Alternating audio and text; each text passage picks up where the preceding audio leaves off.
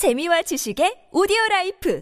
팟빵 안녕하세요. 군사덕후입니다. 최근 한국 무기에 대한 폴란드의 관심이 정말 뜨겁습니다. 이제는 F-50 전투기 48대와 K2PL 전차 500대에 이어 우리가 호주에 수출을 타진 중인 차세대 보병 전투 장갑차 AS-21 레드백 또한 폴란드로 수출될 가능성이 높게 점쳐지고 있는 상황인데요. 폴란드 군수국 대표인 크르지스토프 플라텍이 최근 밝힌 바에 의하면 최근 한국의 K2PL 전차 도입을 확정 짓기 일보 직전이지만 사실 더욱 관심을 가지고 있는 것은 AS-21 레드백이라는 것이 언급되었습니다. 우리가 개발한 AS-21 이 폴란드에 지원된다면 당연히 이는 러시아군 기갑부대와 보병부대를 상대하기 위한 것이라 볼 수 있습니다. K-21을 기반으로 개량되어 탄생한 것이 AS-21 레드백 보병 전투 장갑차지만 레드백이 러시아군의 장갑차들을 상대할 경우 그야말로 초토화시킬 수 있을 것으로 보이는데요. 그러나 폴란드가 처음부터 AS-21 레드백을 도입하려 한 것은 아니었고 그들은 독자적으로 자체 보병 전투 장갑차를 개발하려 했었다는데요. 그랬던 그들이 왜 AS-21 레드백 도입을 원하게 된 걸까요? 우리의 AS-21은 러시아군의 주력 장갑차들을 어떻게 박살낼 수 있을까요?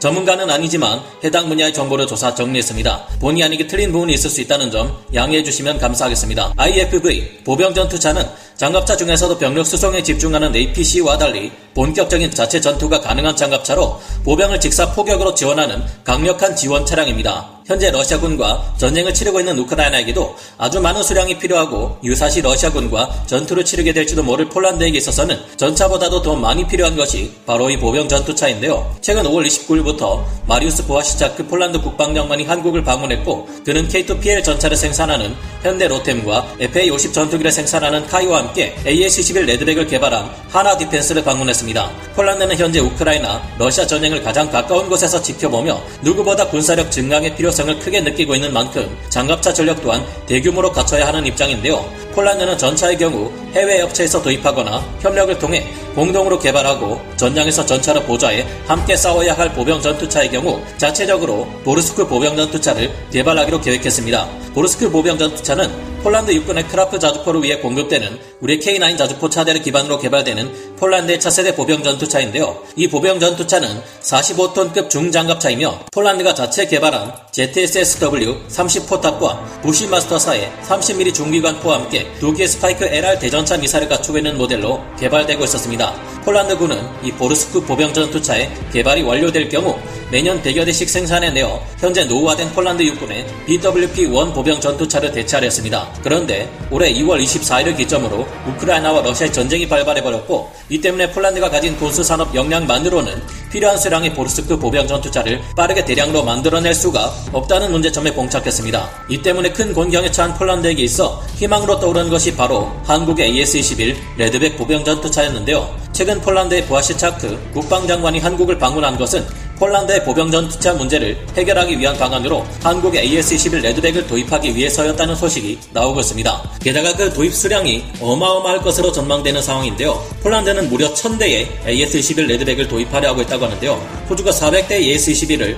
도입하게 될 경우 5조 원대에 도입하고 30년 동안의 유지 비용으로 5조 원을 추가로 내게 됩니다. 이를 볼 때 1000대 레드백을 폴란드 군이 도입할 경우 장비 도입에만 12.5조 원에 유지 비용이 최소 5조 원이라고 최소치로 잡아도 무려 17.5조 원이라는 어마어마한 수출 실적이 나오게 됩니다. 폴란드군의 도입 수량은 호주군 도입 수량의 2배 이상에 달한다는 점을 감안할 때이 1000대의 계약이 성사된다면 아마도 20조 원이 넘는 역대급 수출 실적을 기록하게 될 수도 있을 것 같은데요. AS-21은 우리 육군의 K-21 보병 전 투차를 기반으로 개량된 장갑차지만 20톤대 중반의 중량을 가진 K-21과는 전혀 다른 무기체계로 보일 만큼 크게 환골탈태해 다시 태어난 강력한 보병 전투차인데요. AS-21 레드백 보병 전투차는 K9 자주포의 차체를 이용해 개발되어 전투 중량이 무려 45톤급에 달하는 중장갑 보병 전투차입니다. 덕분에 AS-21은 폴란드군이 요구하는 강력한 방어력을 충분히 갖추고 있는데요. 현재 호주 육군의 독일제 KF-41 링스와 경쟁하며 최종 수출을 눈앞에 두고 있는 AS-21 레드백은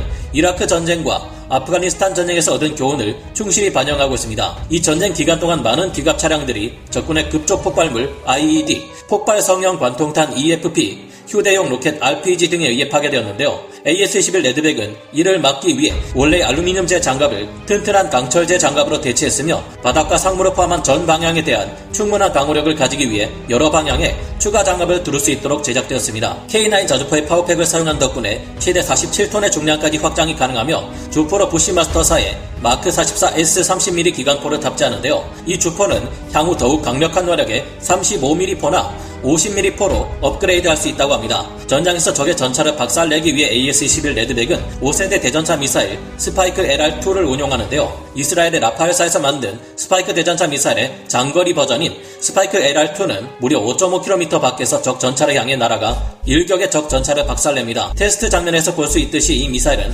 광케이블 데이터 링크를 사용하기에 발사 후 목표 지정 유도 방식으로 적 전차를 은밀하게 잡을 수 있을 것으로 보입니다. 이전에도 우크라이나군이 이런 방식의 대전차 미사일로 러시아 장갑차를 능숙하게 사냥하는 모습을 보여주었던 만큼 폴란드군 또한 AS-21 Redback을 도입할 경우 비슷한 방식으로 러시아군 전차와 장갑차를 사냥할 수 있을 것으로 생각되는데요. 그렇지만 이번 우크라이나 전쟁에서 무수히 봤듯이 Javelin과 같은 대전차 미사일을 맞는다면 아무리 AS-21 Redback이라도 한 방에 박살나는 것 아닐까요? 그건 맞습니다만 AS-21 Redback은 이스라엘의 Elbit Systems에서 개발한 C4I 장비와 함께 360도 AR 카메라 시스템인 Iron Vision 그리고 가장 인기 있는 hard kill 방식의 능동 방어 체계인 Iron Fist를 갖추고 있어 적의 대전차 미사일을 어느 정도 막아낼 수 있습니다. 이 Iron Fist는 선회식 발사기를 통해 대응탄이 발사되며 360도 전방에서 날아오는 적포탄이나 대전차 미사일을 요격할 수 있는데요. 게다가 Javelin과 같은 top attack 방식의 대전차 미사일까지 요격할 수 있습니다. 뿐만 아니라 파편탄 방식 대신 열압력 탄두로 활용하는 방식이기에 그만큼 주변에서 보전 합동 전술을 수행하고 있을 아군 보병들에게도 피해를 주지 않는 우수한 능동 방어 체제입니다. Redback의 가장 특이한 점은 역시 철로 만들어진 궤도가 아니라 고무 재질의 궤도를 사용한다는 것인데요. 이러면 궤도가 너무 쉽게 파손되지 않을까 하는 생각이 역시나 가장 먼저 들지만 AS-21 Redback이 채용한 소시사의 CRT 고무 궤도는 금속 궤도를 영원히 대체할 신개념 궤도라고까지 불리고 있습니다. AS-21 Redback에 적용된 고무 궤도는 50톤대의 차량에도 적용될 수 있는 것으로 알려져 있으며 가격이 비싼 편이지만 철제 궤도에 비해 최대 5배의 수명을 자랑합니다. 또한 차체의 진동을 70% 이상 감소시켜주며 연비 또한 30% 이상 증가시켜주는데요. 게다가 무게가 2톤 정도로 가벼운 편이라 이로 인한 중량의 여유를 모두 장갑의 증가로 돌려 방어력을 더욱 향상시킬 수 있습니다. 궤도가 파손될 경우 파손된 궤도를 부분적으로 제거하고 그 부분만 새로운 고무 궤도로 간단히 교체해 사용할 수 있기 때문에 정비성 또한 뛰어납니다. 레드백은 워낙 크기가 크고 내부에 여유로운 공간을 가지고 있어 8명이나 되는 병력을 전장에 수송할 수도 있는데요. 이 AS-21 레드백이 러시아군의 주력 보병 전투차인 BTR-81을 만나면 어떻게 될까요? 1984년부터 개발되어 생산되기 시작한 BTR-80 보병 전투 차량은 러시아 및 동구권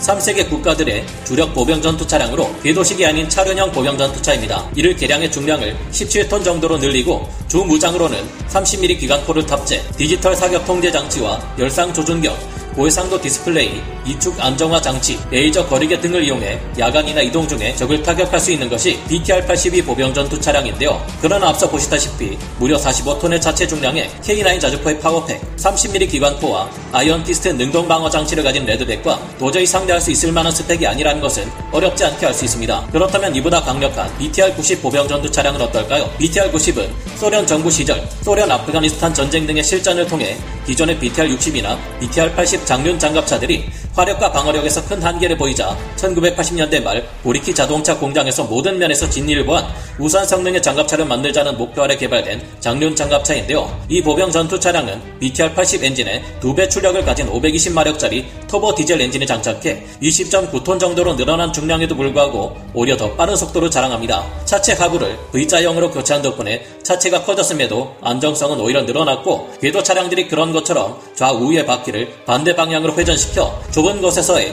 급속 회전도 가능했는데요. 차체와 포탑 전면의 장갑 또한 20mm에서 30mm급으로 방어력이 늘었고 추가 장갑을 부착해 방어력을 더욱 늘릴 수 있었습니다. 대전차 로켓에 대응하기 위한 장갑의 재질 또한 복합재 소재로 바꿨는데요. 기본형의 경우 주 무장으로는 30mm 2A42 기관포를 가지고 있는데 이는 BPKZ42 조준기와 연동된 사격 통제 장치에 의해 자동으로 작동됩니다. 전차를 상대하기 위해 AT5 대전차 유도 미사일까지 갖추고 있죠. 그러나 AS-21 레드백은 앞서 보았듯이 무려 42톤이나 되는 육중함 체급을 가졌으며 튼튼한 강철제 장갑에 4톤에서 5톤 중량의 추가 장갑까지 갖추고 있는 괴물 같은 보병 전투 차량입니다. BTR-90의 2배 이상의 체급을 가진 만큼 방어력도 훨씬 뛰어난 편이고 K9의 파워팩과 고무 궤도를 장착해 기동성과 승차감에서도 최고의 성능을 자랑하는데요. 물론 장갑차끼리의 대결은 상황에 따라 전술과 지형에 따라 다를 수 있는 만큼 결과를 장담할 수는 없습니다. 그러나 단순 비교로 보아도 AS-11 레드백 차량이 BTR-90이나 BTR-80에 비해